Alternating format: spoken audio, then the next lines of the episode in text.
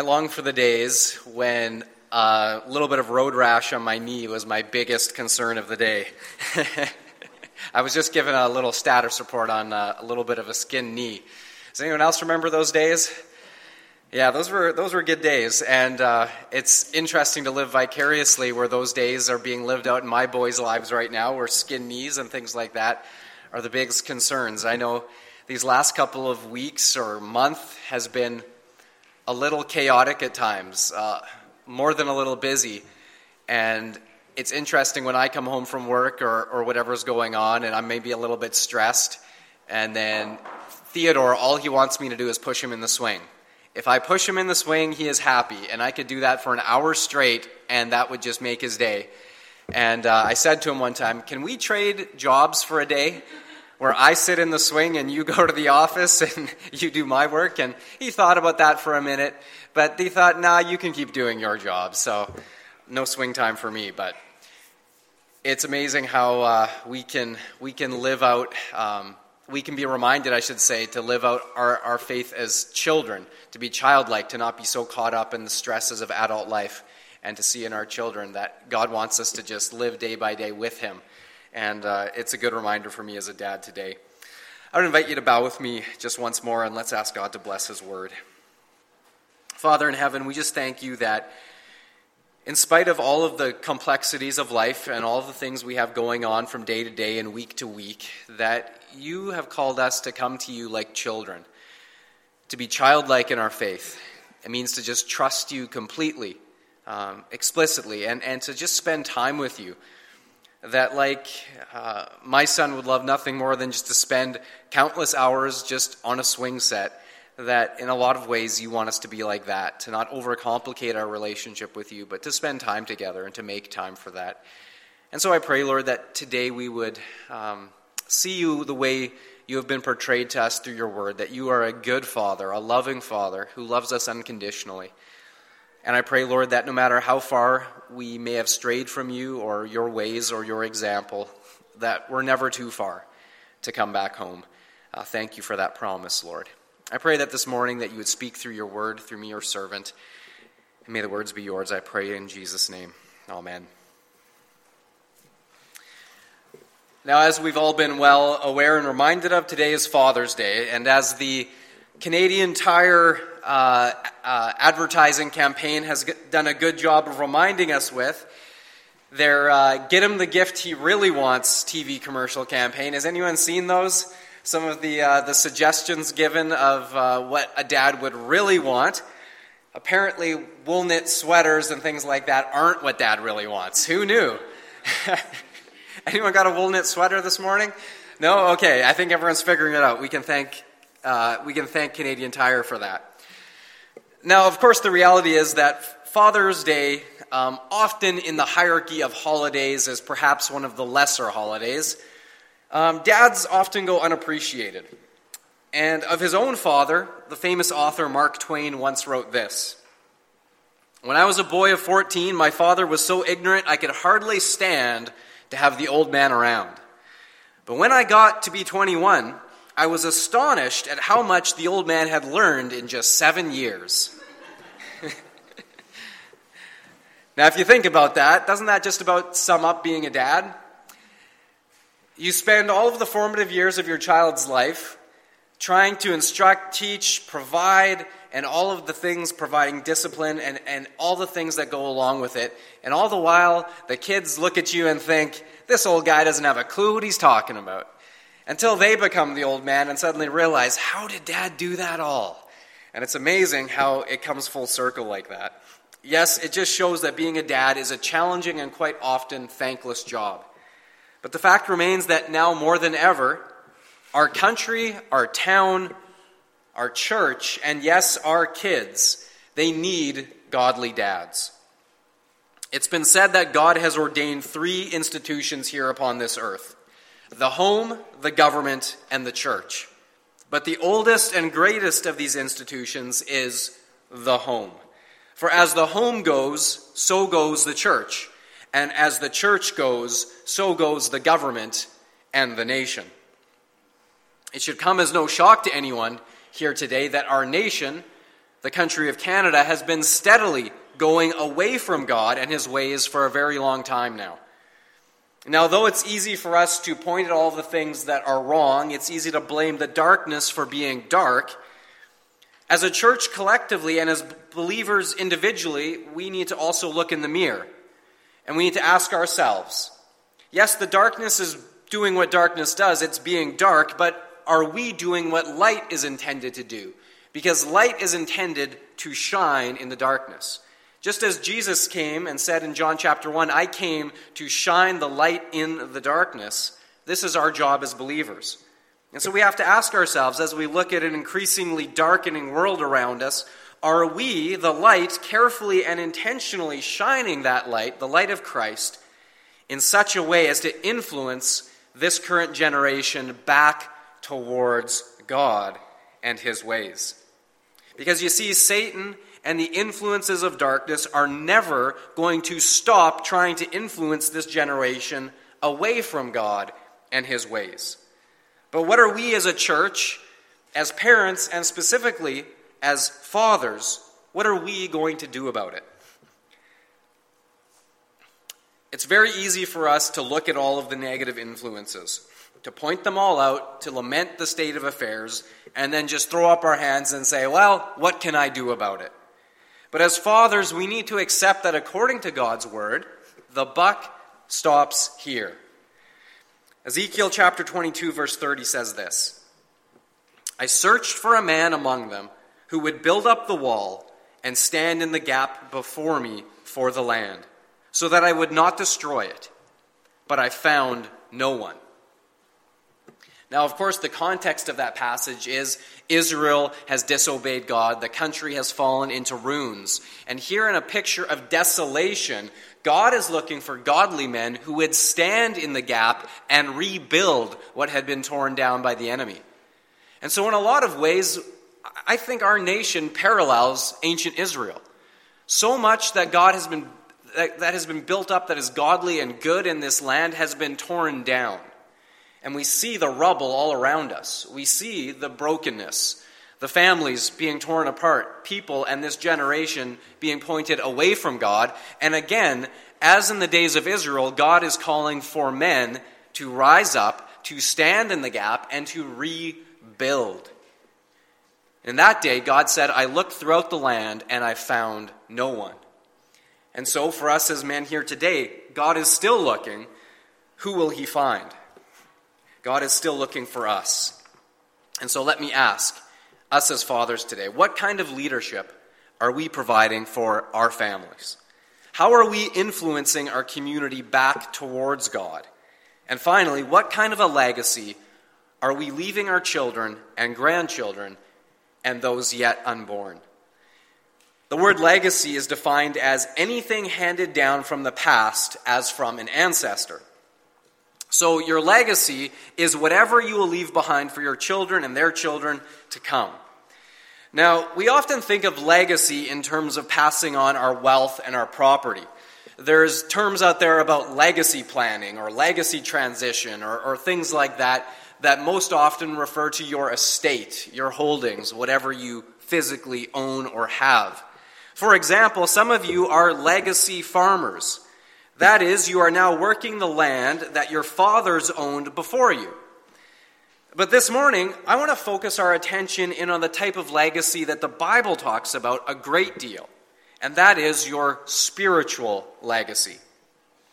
Following the exodus from Egypt, while Israel was still wandering in the wilderness, God spoke to Moses and gave them the recipe, if you will, of how to establish a spiritual legacy of godliness that would enable them to prosper in the land and then endure for generation upon generation.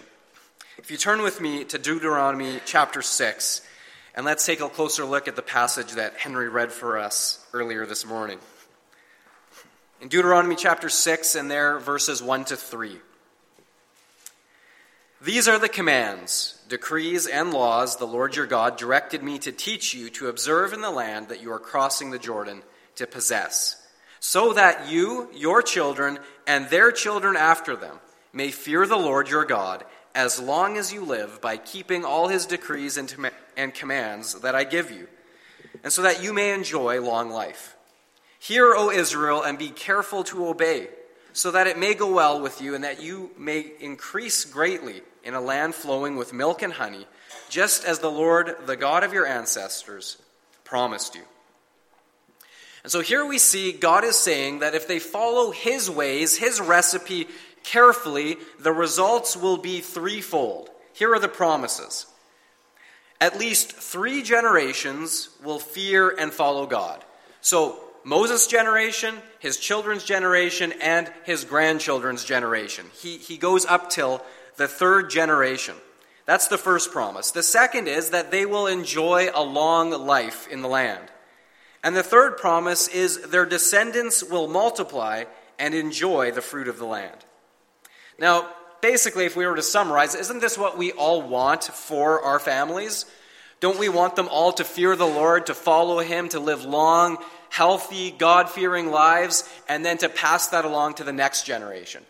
You know, when I was a kid, if you had asked me, what, what's the greatest dream you could have for your life? It might have been to be rich and famous, to have a million dollars or something crazy like that. But honestly, today, this is my dream. This is my greatest hope is that my family to follow after me will fear God and that I will see it up until the third and the fourth generation. That is my dream for my life. This is what I want, and I think this is what we all want. But the catch is, now as then, we have a part to play in this. God said to Israel, Be very careful to obey. And so, too, we have to be very careful and intentional about following God's recipe, not our own. I recall way back in kindergarten doing this exercise where we were told to make up our own recipe for chocolate chip cookies. Now, I don't know whose idea this was. It must have been my teacher's. I don't know if they still do something like this.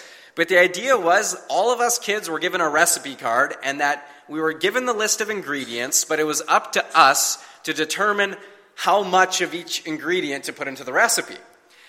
Now, I don't know whatever happened to my recipe card. My mom rarely throws anything away, so I'm assuming it's kicking around somewhere. It'd be interesting to see it. Mom might have to dig that one up. But I, if I, memory serves, I remember putting down something like 10 cups of flour, four eggs, eight, ta- uh, eight teaspoons of baking powder, six teaspoons of baking soda, and of course, at least five cups of chocolate chips. Because you can never have too many chocolate chips, right? We were then told after filling out this recipe card to then actually take it, go home, and to attempt to bake a batch of cookies following this recipe. Now, I suspect that in doing so, my mom may have subtly adjusted some of the figures to maybe reflect reality a little bit more closely. But needless to say, we still we attempted to bake those cookies, and they were absolutely terrible. They were so bad, after one bite, you, you couldn't possibly stomach taking another one. I even remember trying to feed some of those cookies to the dog, and after one bite, the dog wouldn't eat anymore. So that can tell you how amazing these cookies were. Now, in the same way, when it comes to establishing a godly legacy, if we try to make up our own recipe, or to just try to wing it as we go along and then still expect a good outcome to the second, the third, and the fourth generation, we're sadly mistaken. We are playing the fool if we think we can do it our own way and still end up with good results. This is why God stresses repeatedly hear, listen, observe, and be careful to obey. So let me go on to share with you four key ingredients from God's Word for establishing a godly legacy. And though this morning, of course, the focus is specifically on fathers, these principles can apply to anyone at any stage in life. Of course, they can apply to mothers, they can apply to those who are looking ahead to their futures. No matter where you are in your life, these principles apply, but this morning they'll be focused specifically on fathers.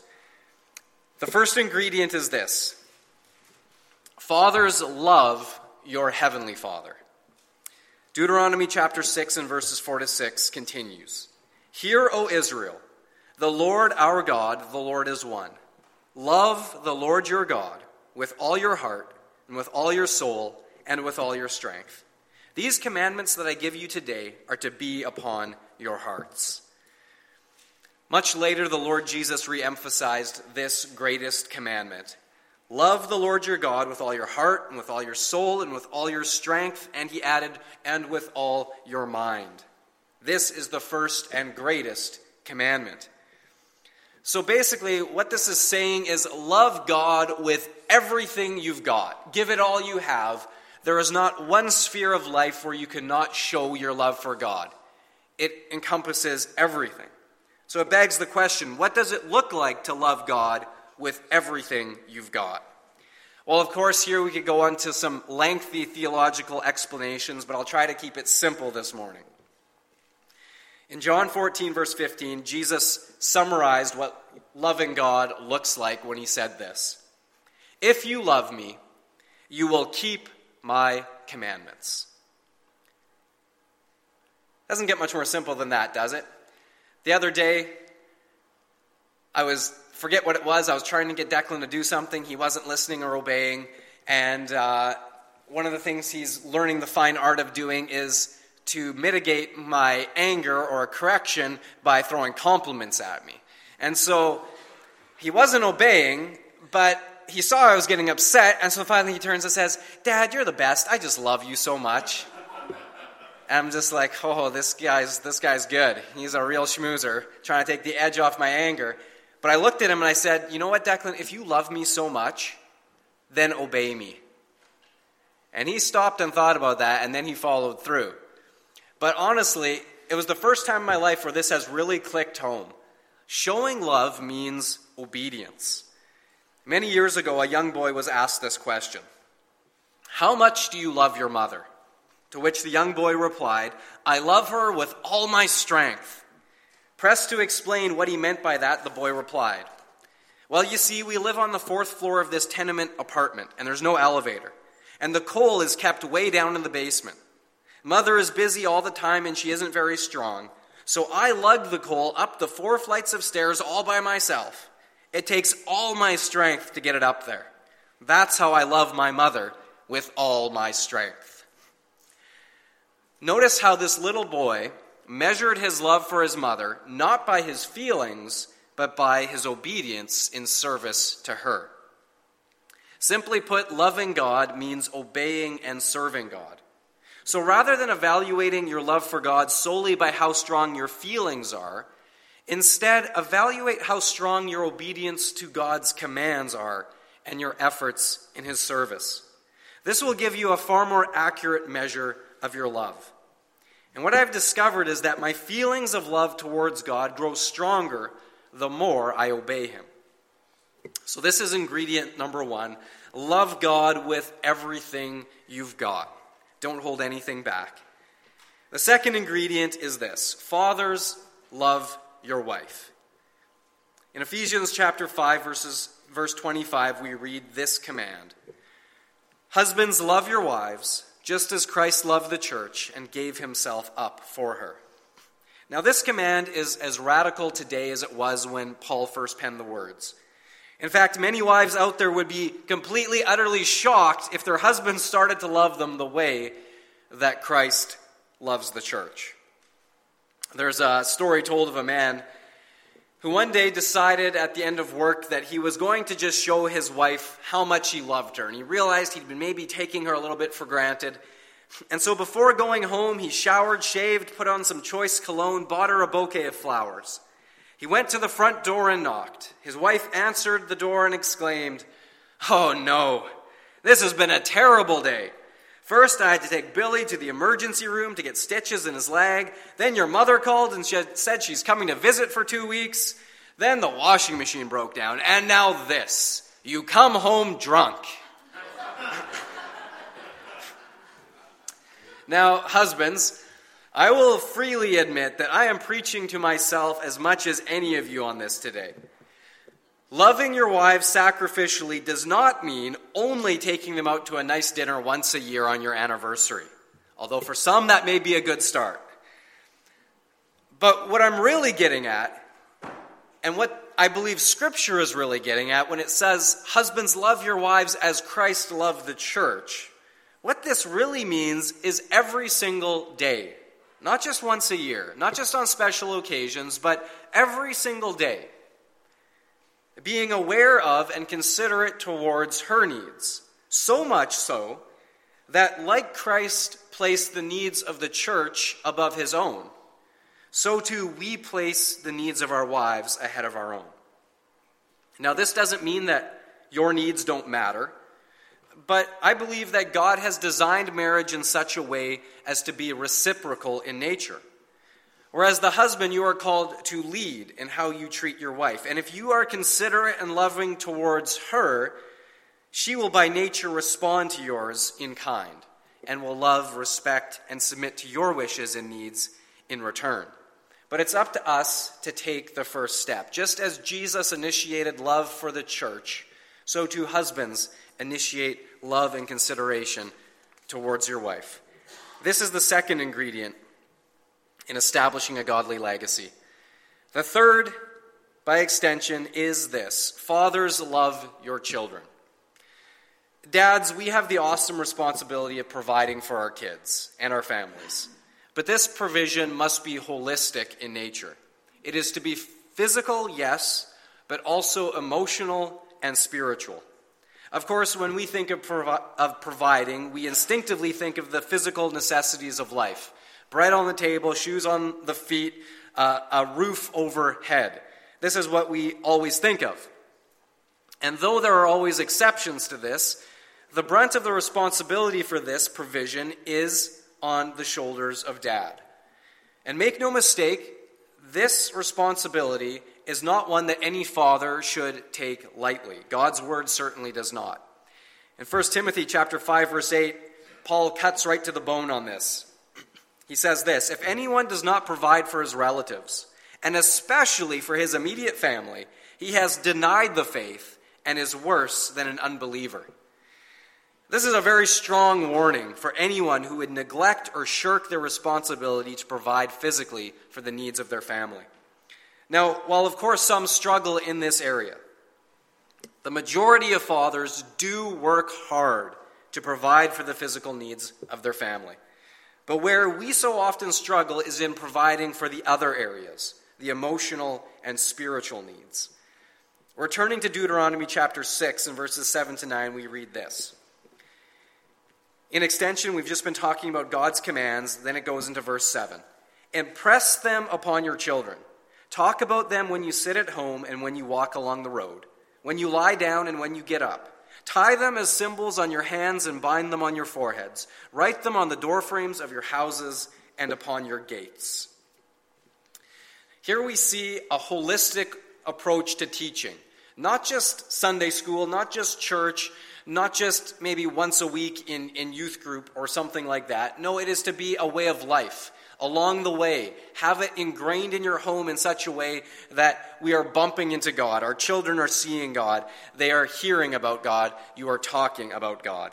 But one of the things that this instruction implicitly points towards is that in order to do this, we must be present in our children's lives. We must be physically there. The cold fact is that we simply cannot impress God's word and ways on our kids or talk with them about these things if we are never there with them. Now, I have yet to discover the secret to being in two places at one time. I'm still working on it. I have double booked my schedule enough times that I've put it to the test. But every time I've done that, I've still only figured out how to be in one place at one time and the other place where I thought I was supposed to be, the other people are still upset with me that I'm not there. Now, has anyone else figured out how to be in two places at one time yet? Because if so, I would love to talk to you after the service. Anyone? No? No one? Has anyone else tried the double booking thing too? A couple of you have. It doesn't work, does it? We can only be in one place at one time as fathers. A young man was sentenced to the penitentiary, juvenile delinquent, he was called. The judge had known about this child from when he was a young boy, for he was in fact well acquainted with this juvenile delinquent's father. The father was anything but a delinquent. He was a famous legal scholar and the author of an, exhaust, an exhaustive study entitled The Law of Trusts. Do you remember your father? asked the judge. I remember him well, Your Honor, came the reply.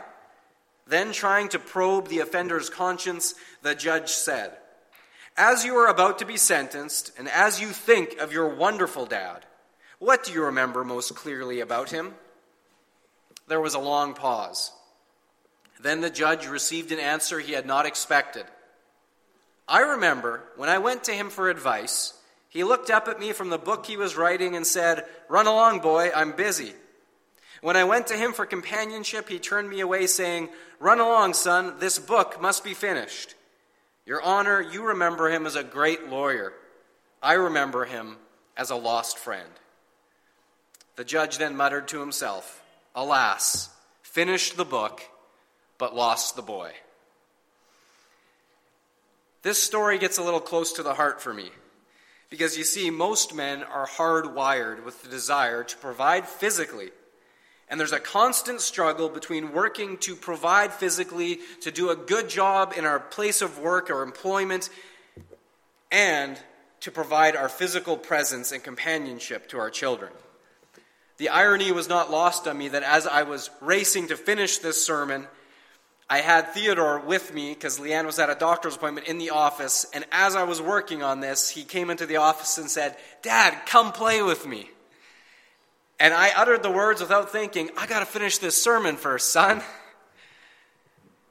And I had to look in the mirror. What am I doing with my life and my job, and what am I doing with my boys? And finding a balance. It can't all be one way. I can't be a constant companion to my sons, but at the same time, I cannot expect them to learn up, to learn to grow up fearing God and loving Him if I am never there. One of the names used to describe God in Scripture is Jehovah Shammah. Jehovah Shammah. And it's translated as meaning the God who is there. God always provides for our physical needs, but He always places the greater emphasis on the time we spend together with Him in personal relationship.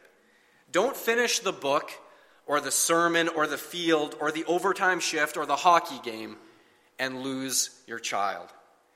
Now, I'm not saying this is easy. I wrestle with this almost every single day. But if we really, truly want to influence our kids for God, we have to figure out and prioritize ways to be present in their lives. So let's review the three ingredients so far. First is fathers love your heavenly father. Fathers love your wife. And the third, fathers love your children. And now, of course, the ribbon on top, the, the thing that ties them all together is this Fathers, set the example. Do as I say, not as I do. Has anyone ever heard that one before? Has anyone ever said that one before? I hope not, but we've all probably heard it. Do as I say, not as I do. How far does that work? Teachers, does that work with kids? Do as I say, not as I do? No, it doesn't. If you want your kids to love God, but you don't, how's that going to work? If you want your kids to prioritize church and youth group, but you show up to church on a biannual basis, what message are you sending them on how important it really is? The same applies to almost everything else in life how you treat your mother, how you speak, how you control your anger or fail to control your anger, how you work, how you play, and literally everything, whether good or bad, our kids are watching the example we set. There's a poem written by an anonymous father that goes like this His little arms crept round my neck, and then I heard him say, Four simple words I can't forget, four words that made me pray. They turned a mirror on my soul, on secrets no one knew. They startled me, I hear them yet. He said, I'll be like you. I've shared the story of a farmer who had toiled over a bumper crop of grain, a badly needed crop of grain, a crop that was going to pay off many creditors and secure the family for yet another year. But just a few days before it was due to be harvested, a freak wind and hailstorm ravaged the property, and the harvest was lost. The man stood with his little boy looking over the fields of destroyed grain. The boy expected to hear his father cursing in despair, but instead his dad began softly singing Rock of ages, cleft for me, let me hide myself in thee. Many, many years later, the boy, now grown into a man, said, that was the single greatest sermon I ever heard in my life. His father had shown him faith where the rubber meets the road. By the grace and the power of God, I stand before you today as the third generation of the legacy set by my grandfather, a man who's been gone now since 2005. But of anyone that I've looked up to in my life, he did his very best to follow these four ingredients to the very best of his ability to love the Lord his God with everything he had, to love his wife at great self sacrifice, to love his children, to provide for them as holistically as he possibly could in incredibly difficult circumstances. And he set the example. In all of the little things and the big things, he set the example. And I stand before you today as the third generation legacy of the promise being met in his life. And so I stand before you today, and my greatest desire is to be like him and to establish a new legacy for another three generations. That me, my children, and their children after them would follow again, and to say God is their God. They will follow him, and that they will do the same, and that the chain will not be broken. That three generations at a time, God's promises are lived out. The imperative is always for us in the current generation what will we do? Will we follow God's ingredients, His recipe, or will we try to make it up as we go? Because if we try to make it up as we go, if we try to do it our own way apart from God and expect to have a good result at the end, we are playing the fool. But instead, may we look to God's word and understand that wisdom is to follow it, to obey, and follow His ways, to love Him with everything we have to love our wife as Christ loved the church, to love our children, and to live out the example, and allow God to do the rest. Let's pray. Father in heaven, we thank you that we don't have to wonder at how we are to live our lives. Your word gives us clear instruction. And so, Lord, I pray simply that we would embrace wisdom to understand that your way is the best way and that to obey is to show our love for you. And that in our obedience, through it, your power is unleashed, your promises are realized to the second, to the third, and yes, even to the fourth generation of those who love you, who fear you, and who follow your commandments. And so, Lord Jesus, today we call upon your power in this great endeavor to pass along the faith from one generation to the next, and yes, to be so bold as to say, O oh Lord, would you turn this generation back towards you and to use us? May not one of us leave here today saying, I have no influence. I, I don't have any say in this. Oh Lord, we each have a say by how we live. We each have influence beyond what we can imagine. And so I pray, Lord, that as we follow you, you will energize our witness. Give us the strength to be obedient in all matters, great or small and that by this, Lord, our children would come to love you, to follow you, and that they would pass this along to their children. For this is what you have designed according to your will. So may it be. We pray in Jesus' name. Amen.